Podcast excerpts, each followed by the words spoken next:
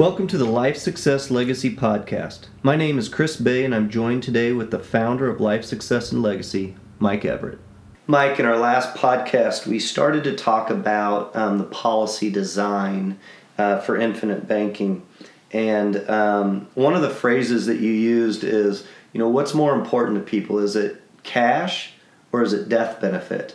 And, and obviously, for most of our life, cash is more important than death benefit. So now what we want to do is dig in a little bit more into how we design the policies to emphasize the cash value and then how that is utilized to for example turn the wind current or you know people use their cash value for investment purposes retirement purposes variety of things um, so can you talk a little bit about um, the two pieces of a policy design. And what I'm getting into is the base portion and typically what it generates, and then the paid up addition portion and what it generates.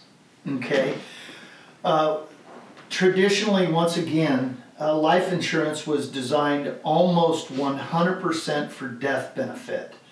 So one of the things that Nelson discovered was if you can re-engineer or rearrange the way the premium is allocated internally with the policy, there are these two pieces that you're talking about. We have the base debt, uh, the, we have the base premium. The base premium purchases almost a hundred percent of the death benefit in the life insurance contract. So basically, what you're doing is you're taking a certain percentage of the premium and you're allocating it to what we call the base premium. So, in a traditional life insurance policy, most, uh, if not 100% of that premium is going to go to base. That's true. And so it's going to be 100% going towards death benefit. That's correct. Okay, so how is this different? Well, then Nelson realized that there was a way to actually create cash in your life insurance contract by adding a piece called the paid up additions rider.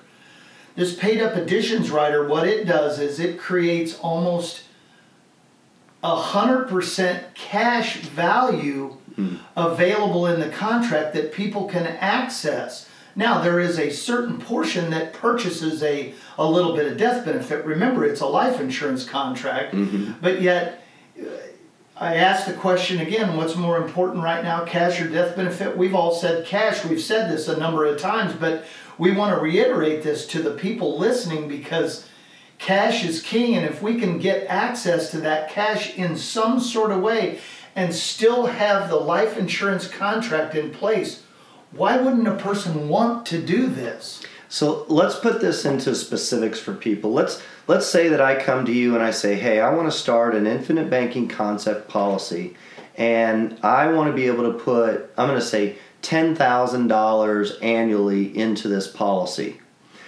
Break that out for me then. Um, if I'm putting money into it, when do I get access to the cash value that I can then utilize for turning wind current and other things?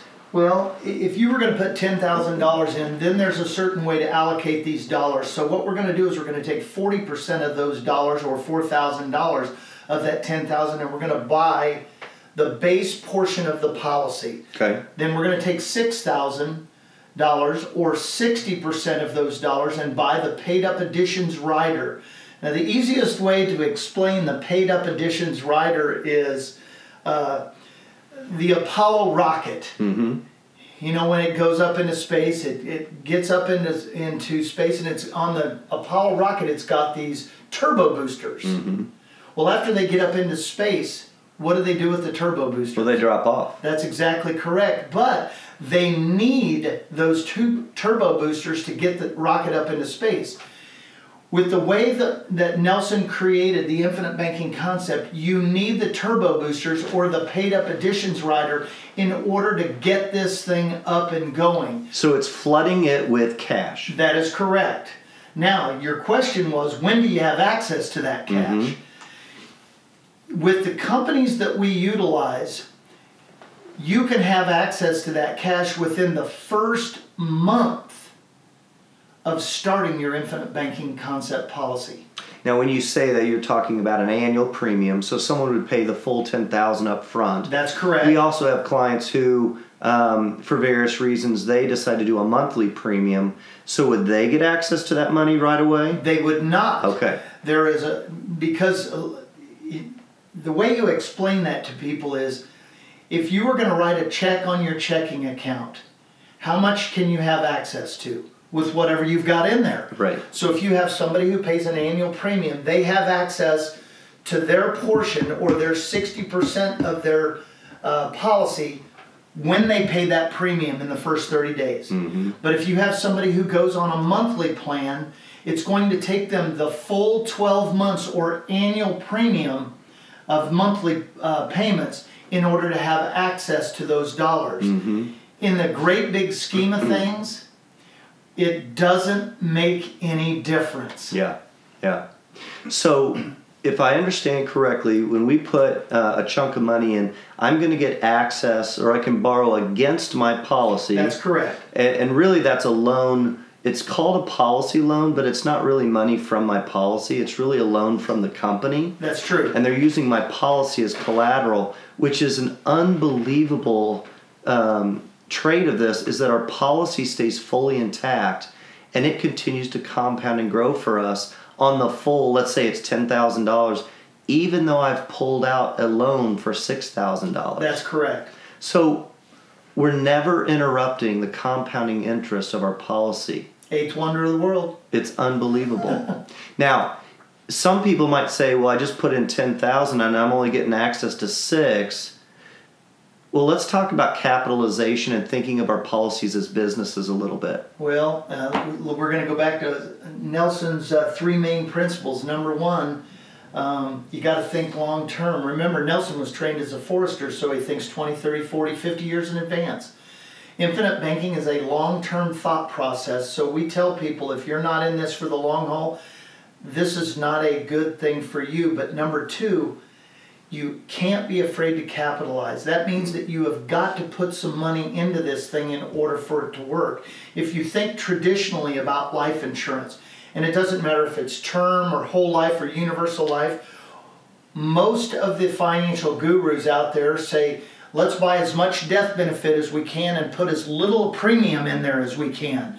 With infinite banking, it is completely opposite. We're wanting to flood this thing with as much cash as we can get and get as little a death benefit as possible in order for you to be able to access the cash efficiently in your own life. Hmm. In fact, we call our premiums premium deposits because they're deposits into a banking system, really, that we own and control. So if it's a deposit into your banking system, do you want that deposit to be a little or a lot? I want it to be a lot, but we need to be careful here because this is called the infinite banking concept, but we we want to reiterate that we're life insurance guys and you are purchasing a life insurance policy.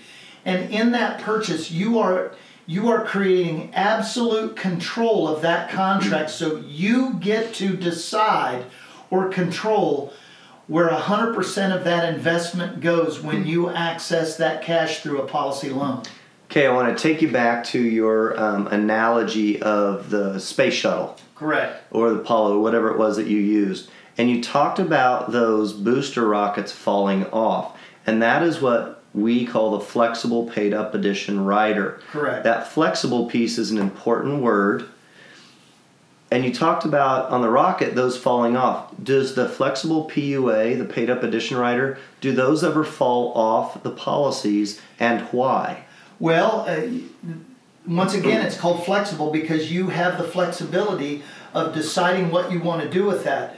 We personally would like people to leave that flexible paid up addition rider on there, but we can adjust the premium or keep it flexible enough to where you have a place to put some additional cash if you want to, or you can actually reduce that to a minimum flexible paid up addition rider payment of $100. Remember earlier we talked about 6,000 but then it goes to 100 so that creates a whole bunch of cash flow on your side of the uh, of the fence so to speak when we dis- when we help you understand how the policy is designed. Yeah, it'd be easier if we had some visuals for people to, to teach them this next concept. But in theory, if we think of our policies as businesses. Correct. Um, and if you, let's say we're in the business and we're, let's use McDonald's as an example. Obviously, McDonald's started with one restaurant. Well, now they're everywhere across the world, right? They franchised them. So if we think of our policies as businesses, are we able to franchise our policies? Absolutely. Hmm. Nelson, um, I think we know this. I'm not sure he says it in his book, but at one point he had 49 life insurance policies. That's correct. And I think you're up to what 17 now? 16, 16 almost 17. Yeah. And and in in gosh, 7 years I guess of doing my plan, we're up to 6 policies. Explain to people why in the world would they want to start adding additional policies? If you if you look at uh, your policies as a business and your one policies or two policies or three policies are doing well why wouldn't you want to go and start more? All we're trying to do is is create a system to where you control 100% of your own cash flow. So bottom line is uh, nelson on page 48 talks about expanding the system to accommodate all your income He's helping people think through why in the world would you want to continue to build policies? But the way we design the policies is your policy is going to get better every year, regardless of the economy, regardless of the financial landscape in our country. So if that's true, why wouldn't you want additional policies at certain time periods as you're growing this thing?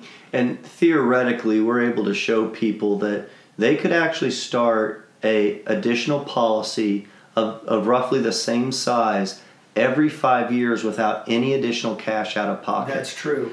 And and so um, eventually, aren't they going to be capped on how much life insurance they could get? There's a possi- there's a possibility of that happening, but. Okay. Uh, it really takes a, a large number of years 15 20 25 years before they really need to worry about that okay and obviously we coach people through all of that that's correct that's part of the the strategic planning that we do with people Mike, great topic. Um, for some people, this may be a little too much in the weeds for them, but I think there's probably some folks out there that uh, I know this for a fact that they like to understand kind of the design of the policy and why it's different than a traditional life insurance policy would be designed. Um, in the future podcasts, what we'd like to do is get into some of the the, the um, applications of how people are utilizing their policies in their life for the different ways that they do that, whether it's for business, addressing debt, college financing, things like that. So, to our listeners, thanks for joining us. Uh, lots more information on our website at lifesuccesslegacy.com. If you haven't got yourself a copy of Nelson Nash's book, Becoming Your Own Banker, you can get that at our, our website as well. We encourage you to read it. Come back and join us again.